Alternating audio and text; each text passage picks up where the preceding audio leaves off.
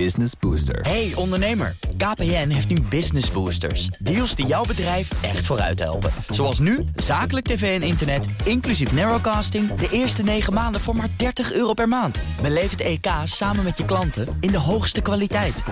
Kijk op kpn.com slash businessbooster. Business Booster.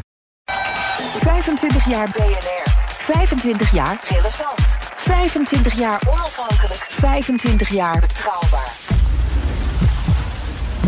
En jij? Bedankt voor de afgelopen 25 jaar. Blijf dan eens luisteren en blijf scherp. BNR Nieuwsradio. The Big Five.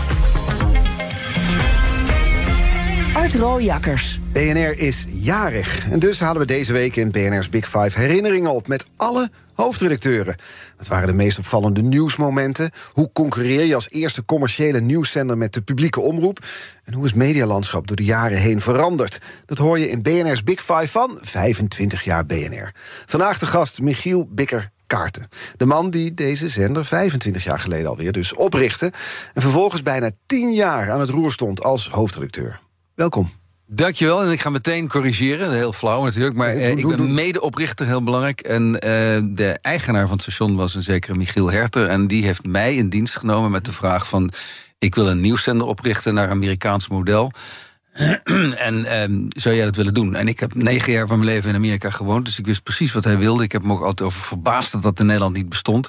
Dus ik zei onmiddellijk ja, graag. En moest mij toen alleen nog maar losweken... van allerlei andere verplichtingen. Ja, en dat is gelukt. We gaan het erover hebben. Medeoprichter. En- Medeoprichter. En niet alleen mijn visie, dat is de visie van een heleboel mensen. Ook anderen die helemaal niks met BNR te maken hadden. Goed, 25 jaar geleden was dat. Eerste paar maanden vanuit een krakkemikkige studio in Amsterdam. Gaan we het echt wel over hebben.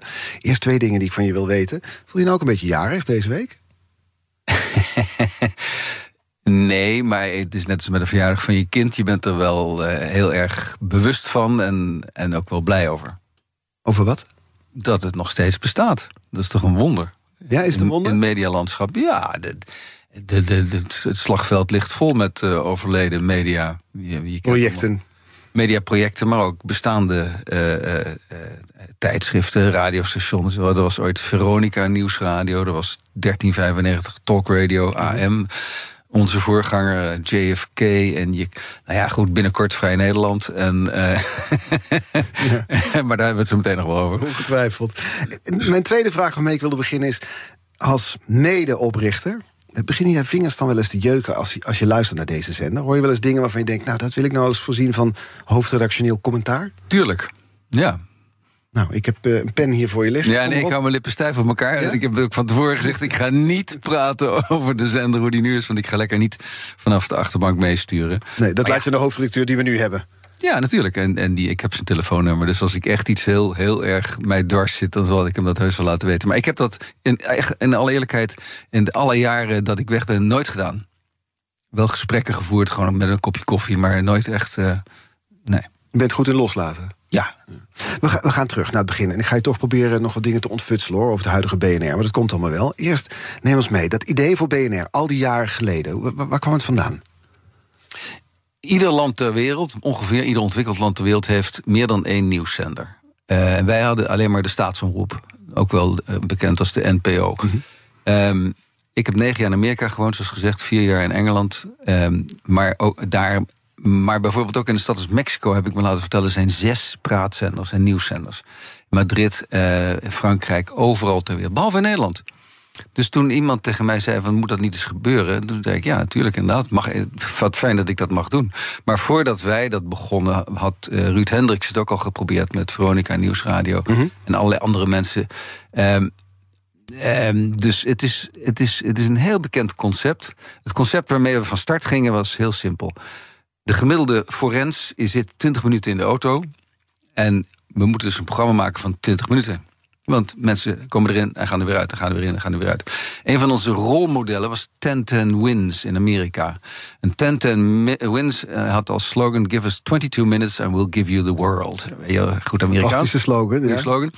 Ehm, en we hebben ooit een keertje de hoofddirecteur van 1010 Wins op bezoek gehad in Amsterdam, op de Vondelstraat nog. En die, een van zijn uitlatingen was: eh, People check in. Mensen zetten ons aan om te horen of de wereld is vergaan. En zo niet, dan gaan ze weer door met hun leven. Verder met de dag. En dan gaan ze weer door met hun leven. Ja. Dat is natuurlijk een van de mantra's die ik heb meegenomen... die ik heel vaak op de redactie ook heb geroepen... is wij maken radio, wij maken nieuws... voor mensen die wel wat beters te doen hebben. Dan radio luisteren. Dan radio luisteren. Want heel veel journalisten uh, zijn geneigd om het nieuws... het allerbelangrijkste van de hele wereld te vinden. Terwijl het voor de meeste mensen is dat maar een, een achtergrondruis. Dus dan zitten we hier meteen in een programma wat een uur duurt. Veel te lang. Ja, maar als je in de auto zit en je staat in de file, ja, wat moet je dan? Ja, dat is een bezigheidstherapie voor mensen die zich toch vervelen. nou, fijn dat u luistert daar in de file, hoor. Ja. Moest het een brutale zender worden? Brutale zender? Ja. Het moest uh, anders worden. Anders dan wat? Dan, dan de bestaande. En dat was in dit geval Radio 1. Uh, wat was Radio 1 toen voor zender, in jullie ogen? Een, een, een, een ja, kijk, ik heb als baasje... Um, bewust een, beetje een vijandbeeld gecreëerd. Hè? Van, wij moeten het opnemen tegen de gevestigde orde. En, uh, en uh, de, dus ja, alles wat zij deden was. Ze, ze, vonden, ze wilden allemaal prachtige radio maken. Maar, en ik zei, ik ben een ongeduldig mens. Ik behoor tot die mensen die wel wat beters te doen hebben. Dus vertel mij nou gewoon wat er aan de hand is. En, en, en, en ik hoef geen achtergrondgeluid en ik hoef ook geen knerpend grind op de achtergrond te horen. Ik wil gewoon tell me what's going on. Ja, dat knerpend grind is de titel van je boek ook, hè? Ja, die, die BNR-jaren. Ja, ja, ja, ja, En wat dat dus een van de dingen die ik wel tegen mensen zei is: um, wij, wij zijn nieuwsgierig uh, en wij stellen vragen. Uh, maar wij zijn er niet om, om te beoordelen. En het tweede wat ik ook heel vaak erin heb gepeperd is... Een harde vraag is niet een gemene vraag. Een, een harde vraag geeft iemand de kans om zijn kant van het verhaal te vertellen. Mhm. Dus als ik geïnterviewd zou worden en ik, er is mij iets overkomen en ik krijg een vraag die door de buitenwereld als hard of gemeen of vals zou worden beschouwd, dan zou ik zeggen: Nou nee, dank dat u mij de kans geeft om hier antwoord op te geven, want het zit namelijk als volgt. Dus kenmerken toen snel, hard, beknopt, uh, nieuwsgierig, onbevangen en anders. Dus, Optimistisch? Uh, ja, dat weet ik niet. Of dat, kan, je dat, kan, je dat, kan je dat codificeren? Kun je optimisme. Ik heb soms het idee dat als ik nu naar BNR luister. Uh, en ik het vergelijk het met bijvoorbeeld NPO Radio 1... dat ja. als het hier over een probleem gaat... dat hier dan wordt gezocht naar wat zou de mogelijke oplossing kunnen zijn. Bij NPO Radio 1 meer over wie zijn de slachtoffers.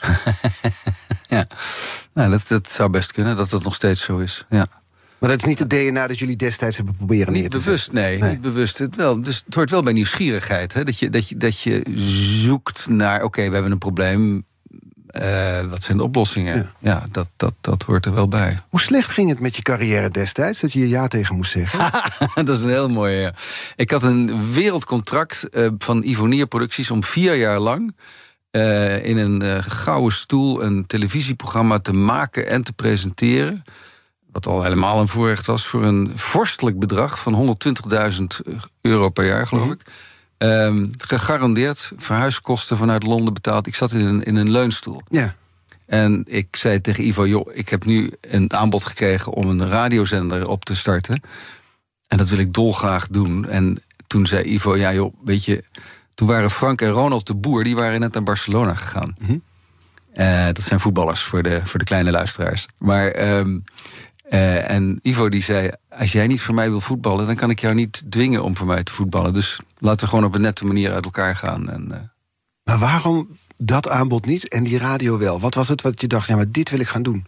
Omdat ik, ik heb altijd in mijn, was van, ik denk vanaf mijn studententijd misschien al eerder... wilde ik een tijdschrift oprichten. En dat is een soort van, ik weet niet, niet uh, je wil iets maken, iets neerzetten, iets... iets en dat, is, dat kun je dus doen met een boek, je kan het doen met een programma, je kunt het doen met, nou ja, een, of met een instituutje, een, een, een tijdschrift of een radiozender. Dus dit was mijn droom. Ja, ik heb een kans om een droom uh, uit te voeren. Eigenlijk staan we nu in het monument dat Michiel Bikkerkaart heeft opgericht. Mede heeft opgericht. Mede heeft opgericht. Ja, een, van de schroefjes, opgelet, een van de schroefjes in de grote machinerie. Maar toch, zakelijk verslaggever bij New York Daily News geweest. Economieverslaggever en VS-correspondent voor NRC. Correspondent, verslaggever en presentator bij RTL Nieuws. Ik kan nog wel wat meer dingen noemen. Best een rijke carrière. Dan komt er iemand met een plan. Hè, en daar gaan jullie samen over nadenken om een nieuwszender op te richten. Dat is tegen de stromen inzwemmen. Ja. Dat is nooit in een gouden stoel, zoals je net zegt, door het land gereden worden door Ivonie producties. Ja. Pionieren. Ja. En jij dacht, dit wil ik. Nou ja, sterker nog, ik was er echt van overtuigd. Dat, niet, niet eens heilig van overtuigd. Het was gewoon een hele simpele in, innerlijke overtuiging: dit gaat lukken. Het, het is zo onlogisch dat er in dit land niet een tweede nieuwszender is. Inkopper. Moet alleen even doen. Je moet het alleen even doen. Ja, en dat alleen even doen, hoe zag dat eruit die eerste weken? Ja, dat is, dat was natuurlijk smullen. Het was doodeng. Ehm, dat heb ik wel ook in het boekje beschreven. Dat we met veel, met die, we begonnen met draaiboekjes van 20 minuten.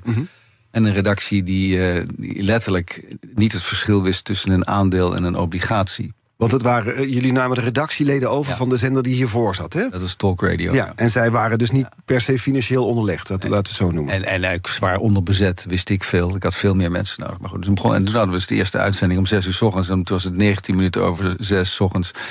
En toen waren we door ons materiaal heen. Dan hadden we nog 13 uur en 40 minuten te gaan. Het zijn lange uren. Dus toen zei ik tegen Bas, nou lees het nog maar een keer voor. Ja.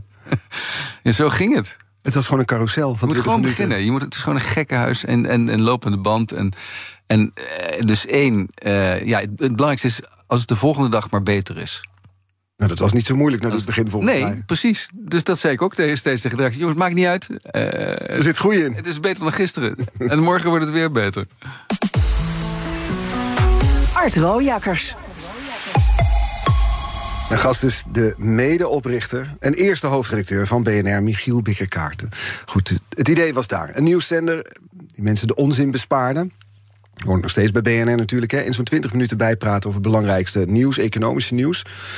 Dat moest je dus gaan doen. Eh, ook echt gaan doen. En we hadden het al over, er komt dus een team van voorganger Talk Radio. Die moet je dan ook dus gaan omscholen tot financieel eh, redacteuren. Gaf je dan zelf PowerPoint-presentaties? Of hoe, hoe ging dat? Nee, ik heb er toen, ehm, eh, omdat we geen geld hadden, heb ik, ben ik naar de, ik meen de Hogeschool voor Economie in Amsterdam gegaan. En heb gezegd: zijn er hier mensen die het leuk vinden om les te geven? En dan men- mensen van de radioredactie les te geven in de financiële markten en, en financiële instrumenten. En hoe economie, hoe dat allemaal werkt. Er waren twee ontzettend leuke eh, eh, leraren, die, jonge kerels, die dat wel wilden doen. En die hebben op een aantal avonden. Ik heb dus ook een, een, de cursus ontwikkeld. Wordt in een scheet een beursprofeet. ja. Ongelooflijk goede slogan. Ja. Ehm, en de- daar kon iedereen zich op inschrijven. Nou, iedereen deed dat natuurlijk. Want ja, Wie wil het niet? ja, wie wil dat niet? Ja. Ja. Ja, ja. Zo stapje voor stapje leerden we. Het tweede wat we toen deden, is omdat die kennis in huis... eh, dat duurt lang voordat je dat opbouwt... was dat ik vrij snel al eh, een van de redacteuren heb gevraagd... maak een, eh, eh, een lijst aan van, zeg maar, laten we zeggen... twintig eh, mensen die voor hun vak de beurs volgen. Mhm. En die bellen we op een vaste rotatie in. Dus ieder uur een nieuwe, acht per dag. Dus vijf keer acht is veertig, niet twintig. En dus veertig namen die we gewoon op vaste tijden in de week belden... van hoe staat het ervoor op de beurs en hoe is het met de economie. En dan breng je dus de externe kennis in... zonder dat je die mensen allemaal in huis hoeft te hebben. Er zit een, een, een vorm van bravoure in, of een vorm van zelfvertrouwen. Van, ja, je moet het gewoon gaan doen en elke dag wordt beter. Maar tegelijkertijd zit je met een, met een te klein team... die inhoudelijk niet helemaal op de hoogte zijn van de business... terwijl het toch echt de term van de radio is, radio te maken. Ja, wat is uw vraag? De vraag is waar je dat vandaan haalt. Ah, dat weet ik niet. Dat moet je aan mijn moeder vragen. Die is Zou ze zeggen? Die is overleden. Nee, ik weet het niet. Ik, dit- dit- dank je, het is een mooi compliment. Maar ehm, nogmaals, het was voor mij niet lef. Het was ook niet wanhoop. Want zoals ik je vertelde, ik zat op rozen. Maar echt een soort van overtuiging van... ja, nou, dit, dit moet gewoon lukken. Dit, dit, kan, dit kan niet fout gaan. We hebben wat eh, natuurlijk oud-medewerkers gesproken... Hè, en, Oh, eh, oh jee. rondgevraagd hoe het er volgens hen aan toe ging. Ik, ik citeer nu, er kwamen toch wel wat anekdotes binnen... over die krakkemikkige studio aan de Vondelstraat in Amsterdam... was het toen nog ook wel bekend als, ik citeer nu dus... het hoerenhok. Oh ja. Ja, maar dat was niet de hoofdstudio. Dat was een andere, volgens mij. Volgens mij deden we daar, eh, deden we daar ehm, opnames offline. Was het zo'n seks, drugs en rock'n'roll hok dan? Of waar kwam die naam vandaan? Ja, dat, maar dat zijn dingen die je nooit aan de hoofdredacteur vertelt. Die krijg ik als laatste te horen. Nee, het had te maken met eh, een geluiddempend eh rood wollig tapijt dat er lag. Heb ik Oh me ja. laten vertellen. Oh ja, verdomd, jij hebt gelijk, ja. En over geluiddempend gesproken, een van de verhalen, het was dus echt vreselijk. Hè? Dus in de zomer, zoals deze afgelopen zomer, geen airconditioning. Nee, jullie zaten in de kelder, het stonk er In een hok, het stonk, het stroomde soms over. Maar dus iedere zomer eh, zat Bas van Werven en al zijn collega's zeggen... Michiel, mogen alsjeblieft een heel klein airconditionertje in die studio... het is echt niet te harde. Ja, die, zeiden- en ik dacht, het komt eraan, het komt eraan. En ik dacht van, nou, over een week regent het weer... dus eh, nog even wachten en dan gaat het wel weer over. Dus ik heb het een jaar of twee, vol, twee, twee jaar volgehouden. Dat is schandelijk. Want het was destijds geen vetpot, neem ik aan. Zuinig moesten jullie zijn die eerste maanden. Ja, ja het, het, het budget was heel karig. 4 miljoen euro per jaar. Nou, het is nu eh, enkele tientallen, denk ik. Ehm, ehm, ja, dat is, dat is te weinig. En expres. Dus dat is een voortdurend gesprek wat ik dus voerde met de aandeelhouder, met de eigenaar Michiel Herter. eh, Die eh, wel iedere maand zijn portemonnee moest trekken om die rekeningen te betalen. Dus dat was de hele tijd van: oké, het is, we hebben iets meer nodig dan we dachten, maar het gaat de goede kant op, want er komt reclame binnen en, enzovoort. Mhm. En hoe, hoe gaat het dan? Want dan heb je dus eh, als hoofdredacteur de functie... om die 4 miljoen zo goed mogelijk uit te geven. Ja. Waar, En en ik en de ik was- keuzes op gemaakt? Ik, ik, ik, ik was ook directeur, hè? dus ik ben de eerste jaren hoofddirecteur en directeur. Waar werden die keuzes op gemaakt? Ja, gewoon dezelfde keuzes die jij ook zou maken. Wat is het hardste nodig? En, en Geen airconditioning. nee, zeker geen airconditioning. Ra ramen was, ramen lappen was ook een vraag. Kunnen we een keertje de ramen lappen? Want we kunnen nauwelijks meer naar buiten kijken. Nee, gaan we niet doen. Nee? Nee. Verslaggevers op pad sturen? Nou, dat was inderdaad een he- heikel punt in het begin. Ja, want met radio, de kracht van radio is dat je ergens een microfoon bij kan houden en live kan zijn. Mhm. Wij deden alles per telefoon. Want, want we hadden zo weinig mensen. Ehm, dus ja, uiteindelijk inderdaad, eh eh, Roel Schijnemachers en Nieke de Zoeter waren de eerste die met een microfoon de deur uitgingen. Nou, dat vond ik nogal wat. Dat waren natuurlijk de beste redacteuren en die was ik dan kwijt. Mhm. En die kwamen dan met één stukje of twee stukjes per dag binnen. Nou, dat, Totaal niet efficiënt. Nee, dat is helemaal niet efficiënt. Het is vanuit mijn perspectief. Maar ja, het moet wel en ze hadden groot gelijk. Mhm. Het werd ook meteen veel beter allemaal. En ja, Wat was de respons die jullie destijds kregen? Die in die eerste weken, eerste maanden? Dan wordt erop gelet, er komt een zender bij. ja. Ik, eh, ik, eerlijk gezegd, weet ik dat, kan ik daar moeilijk antwoord op geven. Want ik was echt heel erg intern gericht om die machinerie op de gang, op de gang te krijgen. Ehm, en het was, nou ja, wat je dan leest in de krantenknipsels, als ik teruglees, was eh, een minachting van de Radio 1. Van nou ja, die, die jongens die doen maar wat. En eh, het lijkt nergens op, het is geen radio. Klinkt ook wel een beetje zoals je het nu omschrijft, toch? Ja, dat was ook wel zo, ja. ja, ja. En, ehm, ehm, ja, de, en de rest zag ons gewoon niet staan. Hm. Weet je, het was gewoon een, een marginaal experiment. En eh, ja, je moest je echt invechten. Mhm. Ja. En wat, wat roept dat dan op in een, in een hoofdredacteur als Michiel Bikkekaart die denkt... nee, dit moet slagen, dit, dit, dit bestaat overal, dus dit moet ook in Nederland. Dat, dat Ja. sentiment, dat geluid, wat roept dat dan op? Nou, we zullen ze wel laten zien dat ze ongelijk hebben. Dus een soort. Ehm, ik stond op een gegeven moment boterhammen te smeren in de keuken met eh, Jules, de, een van de technici. En ik zei van, Jules, je weet het nu niet, maar je moet wel beseffen dat we hier bezig zijn geschiedenis te maken. En dat, dat moet je een beetje voor, voor ogen houden. Mhm. Ja, en natuurlijk ook iets van, eh, we zullen zijn poepie laten ruiken. Dus een van de dingen die ik ook aan die redactie meegaf... is jullie moeten zelf persberichten schrijven. Nou, dat was eh, stuitend, want een journalist doet niet aan PR. Ik zei, nee, maar dat, dat, stukje wat je net geschreven hebt... dat is al het persbericht. Dus het enige wat je hoeft te doen is het... wat we toen deden, op de fax zetten. Niet op de mail, want dat, dat, nou ja, dat was nog wel toen vrij snel. Maar En je zet een persbericht boven. naar het ANP sturen ja, en je zet er persbericht boven. En, en we moet, je moet aandacht trekken, want je krijgt het niet. Nou, dus van, het is allemaal dat soort. Wat was het eerste eh, nou, zeg maar, grote nieuwsmoment dat je dacht van... nou, in, in mijn tijd als hoofdredacteur, nu, nu, nu zijn we aan het bewegen? Nou, dat was eigenlijk heel snel in december al. Dus we zijn in september begonnen. En in december was een van die verslaggevers die. Had, ik, die was op, eh, had Gerrit Zalm geïnterviewd. Die was bij ergens, weet ik veel, onze minister van Financiën destijds. En die Zalm die zei, eh, toen de microfoon uitstond... eh, jullie hadden die, het nieuws van die renteverhoging als eerste, hè? En toen dacht ik, waar krijgt nou wat?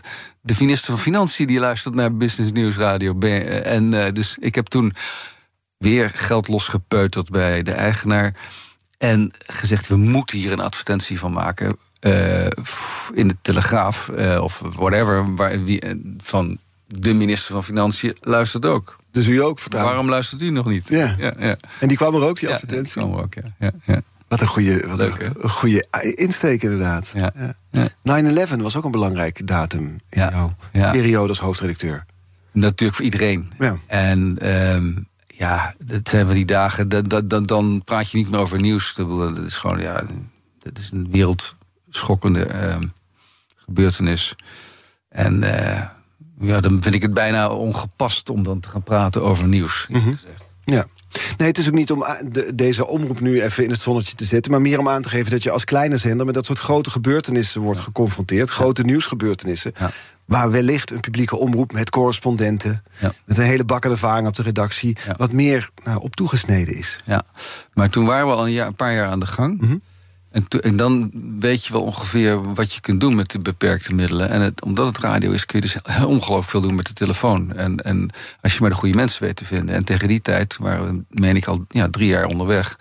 Hadden we echt een hele goede degelijke redactie met kaartenbakken, met telefoonnummers. En eh, eh, dus verslaggevers ter plekke, nee. Die hadden we helaas niet, nee. nee. Maar alle andere dingen, ja. In die eerste jaren, we- hadden net het, Gerrit Salm, de minister van toen... die zei, jullie hadden het nieuws als eerste. Maar wat, was een, wat waren de momenten dat je als hoofdredacteur... voor de troepen kon gaan staan en zegt... kijk, we doen het goed.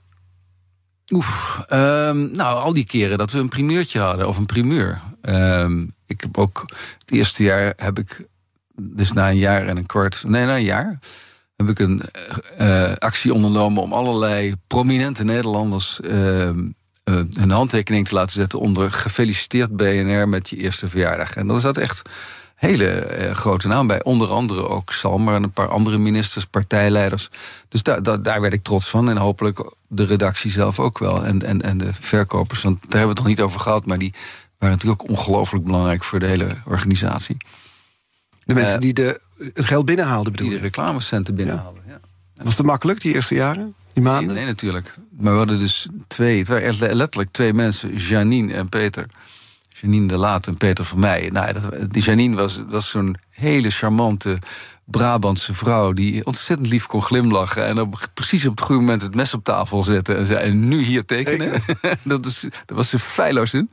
En Peter van mij die kon een soort meesterlijk toekomstbeeld schetsen... van u kunt nu deelgenoot worden, onderdeel worden van het enorme fenomeen dat BNR heet. Dat er nu nog heel klein uitziet, maar dat we werkelijk echt de, Nederland gaat Als veroveren. u nu niet instapt, bent u te laat. Ja, ja, precies. Ja, ja. Nou, hoe, hoe transformeerde BNR nou van deze zender die we nu beschrijven... vanuit de studio op losse schroeven naar een prijswinnend medium... mogen we de zender nu noemen. We praten er zo verder over BNR medeoprichter Michiel Bikker-Kaarten. Blijf luisteren. Business Booster. Hey ondernemer, KPN heeft nu Business Boosters. Deals die jouw bedrijf echt vooruit helpen. Zoals nu, zakelijk tv en internet, inclusief narrowcasting... de eerste 9 maanden voor maar 30 euro per maand. Beleef het EK samen met je klanten in de hoogste kwaliteit. Kijk op kpn.com slash businessbooster. Business Booster. 25 jaar BNR. 25 jaar relevant. 25 jaar onafhankelijk. 25 jaar betrouwbaar. En jij? Bedankt voor de afgelopen 25 jaar. Blijf ons luisteren en blijf scherp. BNR Nieuwsradio. The Big Five.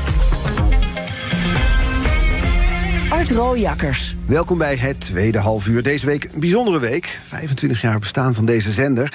En ik ga daarom in gesprek met de vijf hoofdredacteuren... die die kwart eeuw hier bij BNR aan het roer hebben gestaan. Ze komen allemaal voorbij om uit te leggen hoe zij op hun eigen manier... hun stempel op deze zender hebben gedrukt. Vandaag de gast niemand minder dan de medeoprichter... en de eerste BNR-hoofdredacteur Michiel Bikker-Kaarten. Eh, ik wil de komende half uur graag twee onderwerpen sowieso nog met je bespreken. Namelijk jouw blik op de rol die BNR vandaag de dag vervult, het medialandschap. En die eerste groeijaren van BNR onder jouw vleugels. Met het laatste beginnen? Want nou, BNR, we hebben het over die eerste jaren gehad. Het is pionieren, het is, het is iets neerzetten. Moeilijk geld te verdienen, kan ik me ook voorstellen. Je probeert mensen te overtuigen om daarin te stappen. Want hoe, hoe ging het in met de, de luistercijfers die eerste jaren? Die luistercijfers die waren 0,2 procent. En die zijn dat altijd gebleven. En die zijn kortstondig opgeleefd. Ik weet niet wat ze nu zijn, maar ehm, dat, dat leek helemaal nergens op. Ons argument was ook steeds: het gaat niet om de hoeveelheid, het gaat om de kwaliteit van de luisteraars. Ja. Dat zeg ik ook altijd. Wat deden jullie destijds om het allemaal op te krikken? Altijd, we hebben de leukste luisteraars. Ja, en de slimste. Ja. Knapste ook. Allemaal, stuk voor stuk. Ja. Wat de- deden jullie daar veel aan om dat marktaandeel omhoog te krijgen? Ja, maar wat kun je doen? Eh, uiteindelijk, de oude radiozwaargewichten... zoals Ton Lathouwers van Sky en Erik de Zwart van 538... daar heb ik van geleerd van het enige wat werkt... is marketing, billboards langs de snelweg en verder geen gezeur.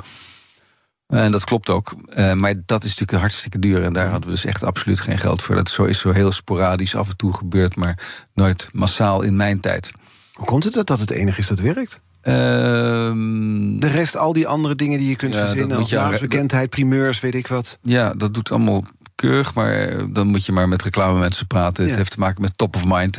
Het is niet voor niks dat billboards daarvoor worden gebruikt, want dan zit je in de auto, dan zit je met de radio binnen handbereik. Dus dan ben je top of mind, opeens boom, en dan kan je. Nou, dus je moet adver- adverteren dicht bij het consumptiemoment, is, heb ik geleerd. Ja, daarom heb je natuurlijk ook al die snoep bij de kassa staan en zo. Juist. Ja. Ja. Waren er in die eerste jaren als hoofdredacteur met een, een overtuiging... het enige land waar niet zo'n tweede nieuwszender is, dat kan niet... toch momenten dat je dacht, nou, het kan dus misschien wel. Dit, dit is een project dat gedoemd is te mislukken. Ehm, nee. Nee, ik heb nee, niet getwijfeld. Nee. nee. Er wordt lang nagedacht, dus ik, ik geloof nou, dat ik- je dit eerlijk antwoord op Ik wil een eerlijk antwoord Ja. geven. Ehm, nee. Want het was niet Ik, heb, makkelijk. ik, heb wel, ik ben wel zenuwachtig geweest op een gegeven moment. ehm, maar nee. Waar waren die zenuwen over dan? Ja, dat probeer ik me nu te bedenken. Ja. Nee. Want er waren dus ook altijd wel mensen die om BNR heen cirkelden en dat wel wilden kopen. Mhm. En dan denk je dus, nou, dan zijn we dus toch met iets goeds bezig. Dus als de huidige eigenaar eh, het opgeeft, dan kan hij het altijd kwijt aan de volgende. Dus dat is ook een teken waardoor je dat schept ik wel rust. ja. Je was ook een Seidhoff wilde het volgens mij kopen ooit, Ja. toch? Telegraaf, die Ja. was een beetje niet openlijk, maar wel eh omvloerst.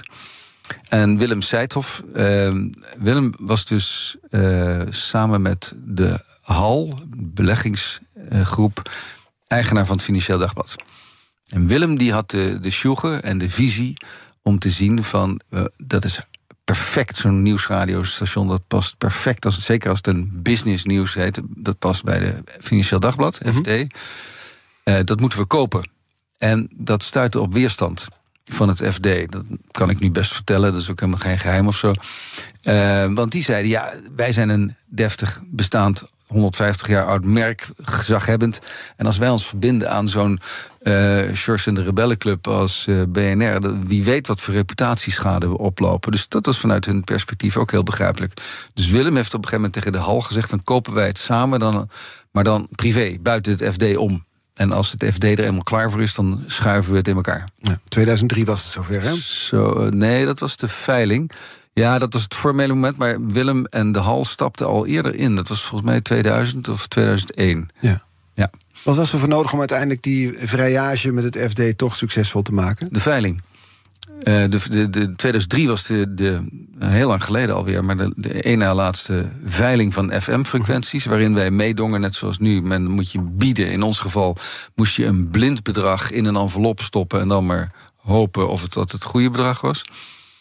Wonderlijk, hè, dat het zo gaat. Ja, nou, en op, veiling bij opbod is ook wonderlijk. En het hele concept van FM-frequentie spreekt me de bek niet open, maar goed. Nou ja, graag. Ehm, Breek je de bek heel graag open. Eh, nou ja, waarom zouden in Amerika bijvoorbeeld worden ze verloot? Dus dan kan een, een, een man met een eh, hondenkennel of een eh, kan ook opeens de radiobaas worden. Ja. Ja, worden verloot. Dus waar, En dat is eerlijker. Het is eerlijker. Ja, het, het- het is. En, Want nu is het inderdaad de hoogste bieder. Nou ja, en, en er zijn ook, kijk, als je als overheid zegt die frequenties zijn van ons. Nou, oké, prima. Maar waarom, en als je daar beleid mee wil uitvoeren, nou dan moet je er ook beleid mee uitvoeren. Maar dan moet je dus niet mensen die een nieuwszender willen oprichten gaan opzadelen met enorme kosten. Ja, Zoals nu is gebeurd, een DNR flink in de buiten moeten tasten om dus nu is- voor blijven staan. Precies. Ja. Ja, Met gevolgen voor redacties die hier worden uitgekleed. Precies, Dat is- precies, Het zijn zware tijden hier. ja. Nou, en dan denk ik ook van, is dat in het publiek belang? Nou ja, ik weet niet. Het is wel het belang van Radio 1, ja, maar niet in het be- belang van de rest van Nederland. Nou, inkomsten van de overheid zou je kunnen stellen. Ja, een paar miljoen. Waar hebben we het over? Hè? Dus, Nee, dat is allemaal kletskoek. Maar um, toen die, we dus... die veiling toen, dat was een, die veiling destijds was ook een spannende. Dat was ook spannend, het is blind. En um, toen is in overleg tussen het FD en Willem Seidhoff en de Hal en mij besloten van we gaan um, een paar maanden voor die veiling formeel BNR onderschuiven bij het Financieel Dagblad, omdat het de geloofwaardigheid van ons bod vergroot. Hm. En de kwaliteit van het aanbod. Dat, dat, zat er strategisch gezien achter. Ja. Dan komt die veiling. Er waren allemaal geheime contacten met de staatssecretaris, heb ik gehoord. Rick van der Ploeg van Ja. OCW. Ja, ja dat, was, dat, was, dat, was, dat speelde eerder. Dat is een heel mooi verhaal. Uh, wij begonnen op de middengolf. Ik, volgens mij bestaat die niet meer. Hij bestaat nog wel, maar als je er op die band afgaat... dan hoor je helemaal niks, alleen maar ruis. Middengolf is leuk, want het, uh, het traagt heel ver. Maar het is ook heel duur, omdat je dat signaal enorm moet duwen. Dus dat kost een miljoen euro per jaar. Gewoon aan elektriciteit. Dat is veel als je een begroting van een 4 miljoen hebt. Mm -hmm. En FM is waar de meeste mensen op luisteren. En toen kwam er een zender vrij, JFK geheten. Die had een aantal frequenties, niet zo heel veel, maar FM-frequenties. Die konden wij kopen. Maar de vraag was, mag dat wel? Want uh, JFK had een mandaat om jazz en soul en funky music uit te zenden en geen nieuws. Nou, dat gesprek heb ik op een gegeven moment uh, gevoerd met de overheid, met het ministerie van OCMW. En op een gegeven moment ook met de staatssecretaris persoonlijk van uh, ja. Uh, volgens mij uh, kan het best, want het mandaat van JFK is heel groot. Dan zei ik, nou, uh, kun je me even een, een brief schrijven met een voorstel, want zo kom ik er niet uit. En zei hij, stuur dat maar naar mijn huisadres en niet naar het ministerie. het is heel grappig hoe dat gaat. Ja. En dus dat heb ik gedaan. En uiteindelijk zijn we uitgekomen op een format waarin we overdag nieuws uitzenden en s'avonds, avonds muziek. Dat was precies 50-50, dus klaar is Kees. Mooi verdeeld. Ja. ja. 2006, toen was het zover. Ja. Je besloot te stoppen als hoofdredacteur. Ja. Waarom? Uh, nou, dat zal ik je ook heel eerlijk vertellen. Eén, um, ik was wel best wel opgebrand. En het FD had het ook wel een beetje gehad met mij. Laten we op allebei die punten ingaan. Hoe Niets het... menselijks is hun vreemd. Hoe, hoe, hoe, kwam het dat je opgebrand was? Ja, ik merkte aan mezelf... want het was dus wel echt wel buffelen. De fysiek. Um, en ook dat ik het moeilijk kon opbrengen... om weer aan een nieuwe directeur van het FD uit te leggen... waarom het format was zoals het was. Dus de vraag was alsmaar... ja, we hebben maar 0,2% marktaandeel... en Radio 1 heeft 7, 8%. Moeten we niet een veel algemener format maken? En mijn geloof is, blijft en dat zal altijd zijn... je moet in ieder geval niet hetzelfde doen als de bestaande concurrent. Dus als je algemener wordt, dan kruip je dichter tegen Radio 1 aan... en dan doe je hetzelfde, maar dan slechter... want ze hebben altijd meer geld dan jij. Maar om dat gesprek telkens dus, weer te moeten voeren... Ja, en, en, en, en de laatste uh, chef, uh, directeur van het FT-groep die ik had, was Philip Albering Tijm. Ja, en er waren een aantal voor hem geweest. Ik dacht, nou ja, weet je, ik doe, het is niet goed als ik hier blijf zitten. Ik was toen 50 en te jong om uh, in een leunstoel te gaan zitten in een hangmat. En, dus, ik wil, dus ik dacht, laten we met opgeheven hoofd weggaan. En het FD dacht ook, het is een mooi moment. En het FD dacht ook, want ik, ja, die, ik ben natuurlijk een eigenwijze, lastige man. En uh, ja, je hebt voor een beginfase een ander soort manager nodig dan voor een beheersfase. Ja. De opvolger kwam in de vorm van Paul van Gessel. Die ja. is morgen te gast, want het is mooi. Ons rijtje, precies op volgorde. De hoofdredacteur komt hier deze week langs in BNR's Big Five. Um, wat, wat kon hij dan, wat jij als eerste hoofdredacteur moeilijker kon op dat moment? Nou, uh, geduld. Um, hij was fris. Hij had niet al die gevechten achter de rug. Hij, uh, hij was bezig, beter in het, in het, beheren en solide maken van het station. Uh, zorgen dat de infrastructuur beter klopt. Andere persoonlijkheid ook. Totaal andere persoonlijkheid, natuurlijk. Ja, ja, ja. Dus, um... was lastig afscheid nemen, want je schreef nog wel het boek Kner, Knerpend Grind. Ja. 2008 kwam het uit, over die eerste overlevings- en groeijaren van, uh, van BNR. Was dat ook een soort afscheidsritueel misschien, dat boek? Nee, het was... Um, Het was, uh, het was een exercitie in van. Nou, ik had mijn jongensdroom verwezenlijkt, dus dat wil je te boek stellen. En ik moest altijd maar weer denken aan Winston Churchill, die tegen Franklin Roosevelt zei in 1945 van. History will be kind to us, because I shall be writing it. En, dus kwam er het boek. Dus toen dacht ik van nou, voordat allerlei mensen allerlei dingen gaan claimen over radio, over BNR, dat ga ik het schrijven. Ja. Business Booster. Hey ondernemer, KPN heeft nu Business Boosters. Deals die jouw bedrijf echt vooruit helpen. Zoals nu, zakelijk tv en internet, inclusief narrowcasting... de eerste 9 maanden voor maar 30 euro per maand. Beleef het EK samen met je klanten in de hoogste kwaliteit. Kijk op kpn.com slash businessbooster. Business Booster. BNR Nieuwsradio. The Big Five. Art Rooijakkers. Je luistert naar BNR's Big Five van 25 jaar BNR. De hele week ga ik in gesprek met de vijf hoofdredacteuren... die deze zender tot nu toe heeft gekend. En hoor ik dus ook van hen hoe het er al die jaren nou echt aan toe ging... op de redactievloer bij die zender waar je naar luistert. Maar wat gebeurt er achter de schermen? Nou, vandaag de gasten eerst in het rijtje BNR-medeoprichter Michiel Bikkekaarten. 25 jaar bestaat de zender nu. Een roerig bestaan, kunnen we wel stellen. Heb je altijd gedacht dat dit jubileum gehaald zou worden? Nee, nooit. Uh, ook, ook niet echt veel over nagedacht, eerlijk oh. gezegd. Nee, ja, weet je, je, moet, je leven gaat door. Je, er zijn andere dingen. Mhm. Ehm, maar ik vind het wel fantastisch. Het is 25 jaar, man. Huh? Volwassen. Het is nogal wat, ja.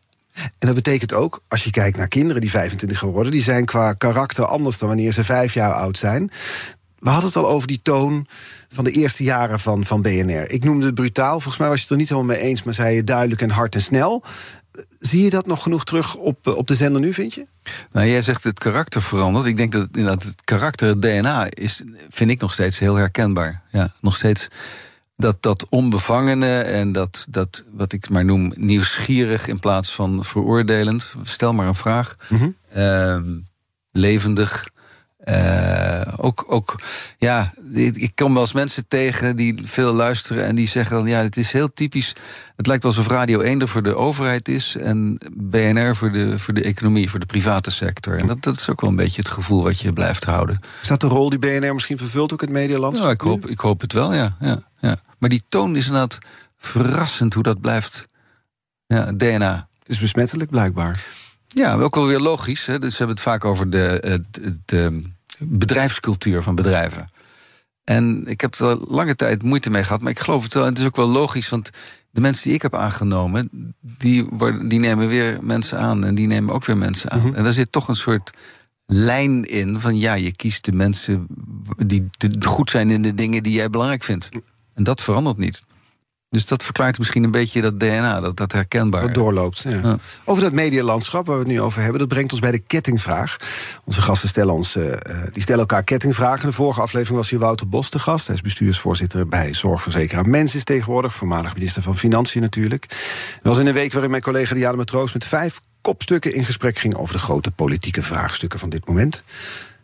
Wouter Bos, deze vraag voor jou. Eigenlijk is Michiel een ondernemer in het nieuws. Ondernemer in nieuws. Uh, en ik zou het wel heel interessant vinden om van hen te horen hoe hij denkt dat het eigenlijk zal gaan met de meer traditionele nieuwsmedia. Als je nou zegt 20 jaar vooruit gaat, hebben de sociale media dan alles overwoekerd? En zijn er dan ook nog kranten of nieuwsites of traditionele nieuwsrubrieken op radio en tv?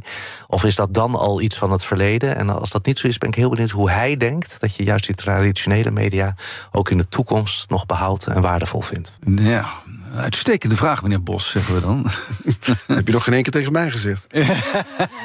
dat ga ik zo meteen doen. Ehm, ja, het antwoord is een heel lang antwoord. Maar het is dus. Um, ja, het antwoord is ja, die, die zullen nog bestaan. Waarom? Een nieuwsmedium is een merk. En een merk wordt bepaald de kwaliteit, door de kwaliteit van het gebodene. Dus een, het is een weerslag van wat doe je eigenlijk. Um, dat er behoefte is nog steeds aan klassieke media, dat zie je aan het feit dat de vier grote kranten economisch levensvatbaar zijn. Mhm. Dus die hebben geleerd om hun kosten aan te passen. Dus enorm gewonnen doordat ze niet meer een krant hoeven drukken en te distribueren. Kosten omlaag. Uh, inkomsten ook hard omlaag, omdat heel veel van de reclameinkomsten zijn verdwenen. Maar ze hebben toch een manier gevonden om levensvatbaar te zijn. En tegelijkertijd hebben ze bewezen dat er mensen bereid zijn om te betalen voor datgene wat ze doen. Dus mensen zijn nog steeds bereid om te betalen voor de extra waarde die ze zien in de traditionele media ten opzichte van de gratis media. Want zo zou je het ook kunnen zien. Waar zit hem die extra waarde in? Ja, dat is, de, dat is inderdaad uh, een perceptie, maar van um, betrouwbaarheid, deskundigheid, uh, simpel hard werken. De moeilijke verhalen om te schrijven, te maken voor tv, radio of krant, zijn toch de verhalen die heel veel energie vergen. Mm -hmm. um, en een instelling, een groep mensen als een krant of een radiostation of een tv-programma, is daartoe beter in staat dan een eenling op Facebook. Nou, en als dat zich vertaalt in een kwalitatief beter product. Dan is dat die extra waarde waar mensen bereid zijn voor te betalen. Ja, maar we hebben het nu over kranten, maar geldt het ook voor tv en radio, het medium waar we nu op te horen zijn? In de toekomst? Um, TV sowieso, want ik denk dat de meeste mensen zijn lui en dom. En, en, en televisie is ideaal als je lui en dom bent. en, uh, nee, ik heb, een, ik heb zes, zeven jaar voor televisie gewerkt. Mm -hmm, ik doe het ook. Ik heb het grootst respect voor mensen die televisie maken. Ja, dat zeg je nu. Nee, maar ik was, toen ik bij de NRC werkte, keken we allemaal diep neer op televisiemensen. Toen ik het eenmaal zelf moest gaan maken voor RTL kreeg ik een enorm respect voor televisiemakers. Want je moet inderdaad op de, op de vierkante centimeter zoveel informatie proppen. Nou, maar um, voor de consument, televisie is heel slecht voor je. Je krijgt niet de kans om na te denken. Ga maar na. Probeer maar eens televisie te kijken of een documentaire te kijken. Iets wat enige brainpower vergt. Niet alleen maar een muziekvideo of een gezellig... maar een, een, een verhaal. Mm -hmm. Dan het beeld is zo dwingend dat er geen ruimte meer is in je hoofd om zelfstandig na te denken. Dus het komt op je af en je absorbeert het... en je hebt geen moment de tijd om op een knop te drukken... zoals, zoals je met geschreven materiaal wel kan doen. Zeg, wacht even, klopt dat wel? Kan bij radio ook niet? Uh, nee, en gelukkig is er dus podcast. En... Heeft BNR toekomst? Als ik dan wat doorgaan voor Wouter Bos. Of heeft radio in zijn algemeenheid, nieuwsradio, heeft dat toekomst? Uh, zeker, zeker omdat, uh, omdat het sneller is dan welk ander medium ook. Dus voor acute uh, emergencies en grote gebeurtenissen zeker. Omdat het een ideaal medium is om iets bij te doen. Of het nou autorijden is of strijken. Of schoonmaken of de hond uitlaten of wat dan ook. Dus dat, dus ja, er is een plek voor radio. Het is altijd heel even dat je met die pretogisch iets anders ging zeggen, maar dat kon ik me bij BNR niet zo goed voorstellen. Nee, daar moet je je 100% op concentreren. ja. Dus er is over 25 jaar. Nee, dus, dus het verbrokkelt. Um, er komen steeds meer nieuwsbronnen bij. Dat is ook een verhaal dat al zo oud is als nieuws zelf, sinds uh, Gutenberg. Um, um, maar ik denk dat er nog steeds een plek is voor media die zo waardevol zijn dat mensen bereid zijn ervoor te betalen. Ja, en dan moet je dat dus elke dag bewijzen dat je zo waardevol bent, natuurlijk. Ja. Dat, dat, doe je zelf op een bepaalde manier ook. Want je bent niet helemaal niet uit het medialandschap. Nou, niet helemaal, zou ik beter kunnen zeggen. Uit het medialandschap verdwenen. Je maakt een online nieuwsbrief sinds 2013 alweer. Die dit jaar zijn in oktober zijn tiende verjaardag viert. de Bikker. Uh, daarin wijs je lezers op artikelen die jou die week hebben verrast. Ik ben een van de mensen die daar gebruik van maakt. Dat idee was ook gebaseerd op nou ja, misschien wel een beetje wat BNR op, gebaseerd was. Mensen die te weinig tijd hebben. Ja, grappig dat je dat zegt. Dus wat, wat die nieuwsbrief doet, is ik, schuim het internet af... omdat ik al heel lang merk dat er ongelooflijk veel moois... gratis in de wereld op internet wordt gepubliceerd... door alle uh, andere buitenlandse klassieke media... maar ook nieuwsbrieven en uh, gespecialiseerde websites. Dus ik pik de krenten uit de pap. Ik doe drie dingen. Ik uh, vertaal het, ik vat het samen en ik geef een link naar het oorspronkelijke artikel. Dus het is een kwestie van, u mag zelf beslissen wat u wilt. Uh, Waardoor ik dat gasduin op internet niet hoef te doen? Dat is hopelijk. Ja, ja, ja, ja, ik doe inderdaad een deel van het werk voor je. Er is altijd meer, maar ja, dat is inderdaad de grap. Dat is de service. Ja, dus dat is ook een nieuwe manier van media en, en ook dat is, heeft dus zijn waarde bewezen, omdat ik daar jaarlijks 20 tot 25.000 euro mee verdien. Dat is 20.000 aan lezersbijdrage en ongeveer 5.000 aan reclame. Nou, dat is dat is gewoon echt geld. En de, de een vindt dat een, een fooi en de ander vindt dat nou best behoorlijk uh, verdienen. Maar dat bewijst dus weer dat ja, als je iets maakt waar mensen waarde aan hechten, dan zijn ze ook bereid om ervoor te betalen. We gaan die kettingvraag doorpassen naar Paul van Gessel. Morgen te gast bij me, jouw opvolger dus. Wat zou je willen vragen? Ja, ik vond die vraag van Bos eigenlijk wel hartstikke goed. Ik zou natuurlijk een Paul een heleboel dingen willen vragen... maar dat zijn meer voor de koffietafel dan, uh, dan, dan voor de radiozender. Dus ik denk dat ik die vraag van Bos graag wil doorgeven. Wat denk jij dat er over 20 jaar bestaat aan media? En als ik hem dan nog één keer op BNR toespits... Ja. wat denk je dat ja, over 25 jaar BNR... hoe zou dat eruit kunnen zien? Toekomst voorspellen is lastig, ook voor nou, een ik, kaart. Ik denk dat het ongelooflijk lastig wordt. Ik denk dat van alle spelers in het veld dat BNR het, het lastigste heeft van iedereen. Uh, Radio 1 heeft natuurlijk overheidsgeld, dus daar hoeven niet na te denken. Die kunnen eeuwig door blijven bestaan. Um, kranten hebben abonnees. Um, en zijn dus niet zo afhankelijk van reclame. Mhm. En BNR heeft alleen maar reclame als inkomstenbron. Um, en je kunt wel manieren bedenken waarop je ook een abonneemodel creëert met radio. En misschien is dat de toekomst. Abonnees die dan geen commercials horen? Ja, bijvoorbeeld, ja. ja. Het is nog een laatste tip die we meekrijgen van mede-oprichter Michiel Bikkekaarten. Goeie vraag, Hart. Dankjewel. Allereerste hoofdredacteur van BNR. Onze afleveringen zijn terug te luisteren. Uh, dat kan via uh, onze BNR-app. Dat is natuurlijk het aller, allerbeste. Je kan ook je favoriete podcastkanaal kiezen. Hoef je geen aflevering te missen. Uh, dank, Michiel Bikkekaarten. Fijn dat je in het land was voor dit gesprek. Dank je. Nu op deze zender BNR Zaken doen met Thomas van Zeil. Tot morgen. Business Booster. Hey ondernemer, KPN heeft nu Business Boosters. Deals die jouw bedrijf echt vooruit helpen. Zoals nu, zakelijk tv en internet, inclusief narrowcasting... de eerste 9 maanden voor maar 30 euro per maand. Beleef het EK samen met je klanten in de hoogste kwaliteit. Kijk op kpn.com businessbooster. Business Booster.